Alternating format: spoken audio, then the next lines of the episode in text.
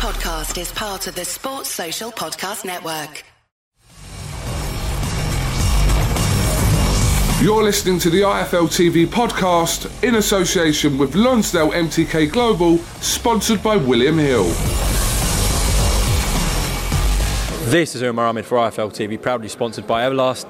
Good to be joined by Frank Warren in person, not over Zoom. How you doing, young man? Yeah, I'm good. Uh, how was your travels to somewhere on earth? They were right. Yeah, I'm back. I'm back now. I'm back.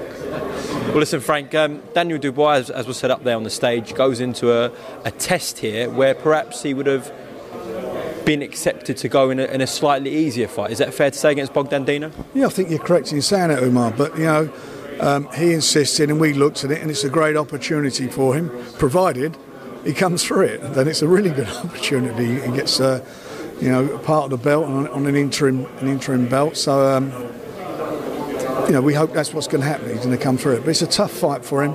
Big guy, very fit guy, as you can see, and uh, obviously fancies a job. We always know Daniel's a, a cool guy, a cool customer, but when he gets to fight night, there is going to be a lot of pressure on him, surely, Frank. I agree. I mean, you look, you've had a lot of distractors, and you've had a lot of people who, who obviously sympathise with what happened to him in his uh, his fight against Joe. Having said that, the pressure's on him to come back and prove all his doubters wrong. So there is a lot of pressure on him. There's no doubt about it. But I think um, I believe that he's mature enough, and he's he's you know it's a. You, you look at him now. He's, I mean, he's just getting bigger and bigger, and I think, uh, and I'm hoping that um, he's in a better place now, and will come through it. But you know, if he's got any future in this game, he's got these are the fights he's got to win at this stage, at this stage of his career now. So it's all up to him. You know, his future is at stake in this contest. And of course, he's had a couple of changes in trainers. Not ideal going into a fight so soon. No, I agree with that. I agree with what you say. You know, Martin.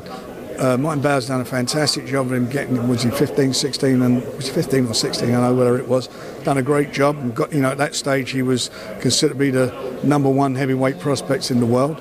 Um, since then he's he had a period with um, Jimmy and Mark Tibbs, and obviously he's now with Shane, who's I think for the last three weeks. So it isn't ideal preparation, but uh, Shane seems to feel feel that um, you know he's okay to move forward with this fight.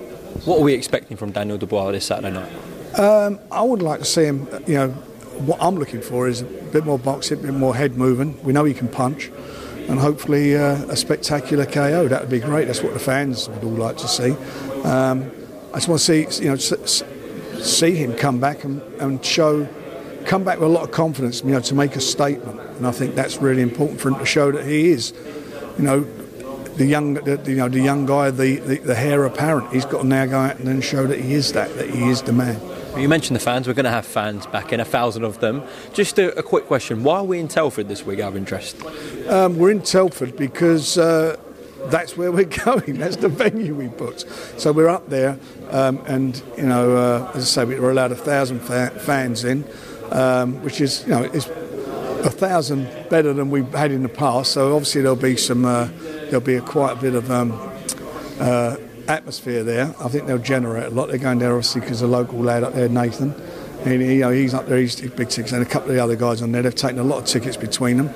So um, that you know, we're pleased with that, and I hope that's going to be a precursor to July, where the, where subject to you know, um, the government's decision that they'll be allowing us to get back to full capacity. Fingers crossed. We'll be back in London in July. I take it. Yeah, then we go to the big arenas. I mean, what's the point of going to a big arena if you can have, only have a thousand people in there? It's going to look like a bloody aircraft hangar. So that's the reason we've gone to Telford. Okay. Frank, uh, Tommy Fury also uh, on the card this week um, goes in against someone who's two and zero. So people can't say, "Oh, he's fighting someone with a losing record." He comes in against someone who's two and zero. Well, we're just we're waiting for a couple of things to be sorted out on that bout, but provided they're sorted out, that, that will be the case. And just a quick word as well. There was a lot of rumours circulating about Tommy fighting someone um, that was getting criticised a lot on online. Where did that even come from? I've got no idea. It didn't come from us. We've never. I've never. Nobody from my office has even spoken to this guy, ever. Okay. So that's it. Yeah, but yeah, great to see uh, Tommy back in action. It is, it is. Um, you know, he's been in, in the States with his brother um, Tyson, and obviously he looks well and fit, so uh, I'm looking forward to seeing him back in the ring game. But everyone's got to still remember he's still a novice. He's a novice fighter. He's only had five five fights as a pro and hadn't fought for many years as an amateur. So you know he's, he's got a way to go. So the expectation level, I know because of his profile and because he's Tyson's brother and the Instagram followers and everything, but you know everyone needs to put it into perspective of where he's at. He's a novice at this moment in time.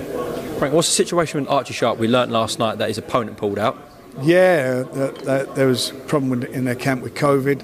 Someone tested positive, so uh, we're pushing it back to uh, July.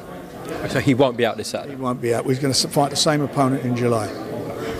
Frank, uh, John Fury is here. I will have to ask you, he did a BT interview recently which got a lot of traction.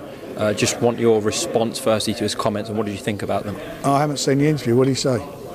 Okay, he said, yeah, you know, we were talking about the whole arbitration thing uh, on our last Zoom interview. He essentially said that Team Fury are to, are to blame for this situation, etc. Um, and that he's, he's not very happy with what's gone on. But obviously, you haven't seen the interview, so. Well, as far as the arbitration is concerned, that was down to the arbitrator. That, you know, I don't accept any blame for it at all.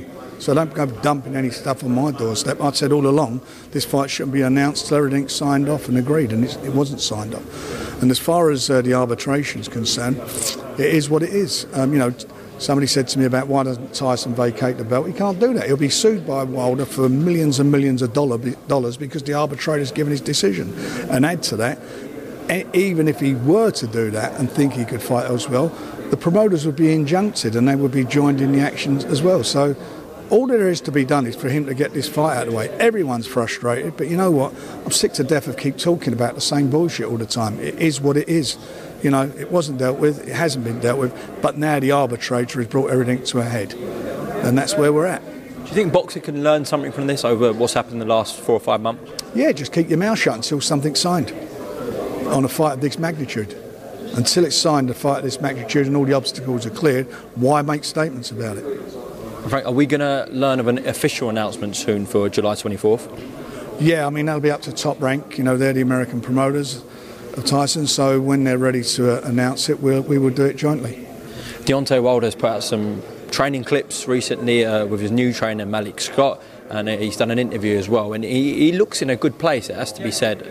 I think we have to, we have to realise that Tyson's still going in with someone who's arguably the biggest puncher the heavyweight division's ever seen. So, and we know in the heavyweight division it just takes one shot, especially with someone like Deontay Wilder. This is still a, still a serious fight, isn't it, Frank? Well, it is, and I mean it's not arguable. You know, statistically, he is the biggest puncher, and in the first fight, he had Tyson on the deck twice. So you know he can, you know he can punch, and he stops God knows how many opponents. Um, he's in with a phenomenal fighter in Tyson, who, by the way, has you know also been inactive for quite a while now. Um, and he's got a new trainer, so they've obviously you've got to assume they're working on different things. The one thing about Tyson, from what I understand, he's very focused for this fight and he, he wants it and to get it out of the way. So that's what's going to happen. He can't afford to take his eye off the ball, but he's too professional to, to not take his eye off the ball. You know, he knows what he's got in front of him. He knows with a big punch like them, like him, one punch and it could be all over. So he'll be very, very, very conscious of that. And uh, I'm quite sure whatever Deontay brings to the table, that, that Tyson has, has it within his armoury to deal with it. But you think it ends in the same fashion in terms of a Tyson stoppage win? I just don't see what he can do any different unless he learns to become a, a great boxer. And at his age, I don't see that happening. I think Tyson's too slick for him, too smart for him. I think Tyson's got a good chin. And Tyson certainly showed in the last fight that, you know, he couldn't take Tyson's power when it came to it. You said about the July coming back to London potentially, but how many, how many shows do you think you're going to get across this kind of June, July period, Frank? Uh, we're doing two in July. Two in July. And this will be it for June? Uh, yes, because of the uh, Euros, and uh, we, are still working on one of the dates in July, but um, I'm hoping there'll be two in July at least. Okay, Frank, appreciate your time today as always, and uh, we'll speak soon, all right? Thanks for listening to the IFL TV podcast, sponsored by William Hill in association with Lonsdale MTK Global. Sports Social Podcast Network.